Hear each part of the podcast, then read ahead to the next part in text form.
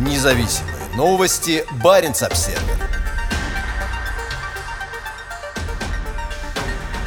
Лучшие российские журналисты бегут из страны. Принимаются беспрецедентные законы о цензуре, а немногие последние независимые СМИ блокируются. Всего за несколько дней Россию покинули более 150 журналистов. В результате последних беспрецедентных репрессий Кремля у людей в России не осталось ничего, кроме пропагандистской машины государственных СМИ. За освещение вторжения журналистам и информационным работникам теперь грозит до 15 лет тюрьмы. В частности, нападение на Украину нельзя называть войной, войной, а только специальной операцией. За последние несколько дней Россию покинули не менее 150 журналистов из 17 СМИ. По данным издания агентства, из страны уехали 20 журналистов, ранее работавших в московской редакции «Медузы». Также уезжают журналисты телеканала «Дождь», радио «Эхо Москвы» и «Новой газеты». Среди тех, кто публично заявил об отъезде, главный редактор «Дождя» Тихон Дядько и главный редактор издания «Репаблик» Дмитрий Колезев. Кроме того, своих корреспондентов отзывают большое число иностранных изданий изданий, в частности BBC, Bloomberg, Радио Свобода и многие другие. На этой неделе Роскомнадзор, российское ведомство, осуществляющее надзор за СМИ, объявило о блокировке большого числа медиаресурсов. В список заблокированных СМИ теперь добавились «Дождь», «Эхо Москвы», «Республика», «СНОП», «Агентство», «Собеседник», «Медуза», «7 на 7» и многие другие. «7 на 7» было одним из последних оставшихся независимых СМИ, писавших о северных регионах России и развитии гражданского общества. В список также вошла газета «Троицкий вариант наука», где недавно было опубликовано открытое письмо против войны, которое подписали более 7,5 тысяч ученых. В списке заблокированных есть и сайт Баренц Обсервер. Роскомнадзор ограничил доступ к Баренц Обсервер в 2000 2019 году после публикации статьи о гей-активисте Дани Эриксоне. Сегодня Баренц Обсервер можно читать в России только через VPN или на альтернативном домене barentsobserver.co. Материалы издания также доступны в виде подкастов.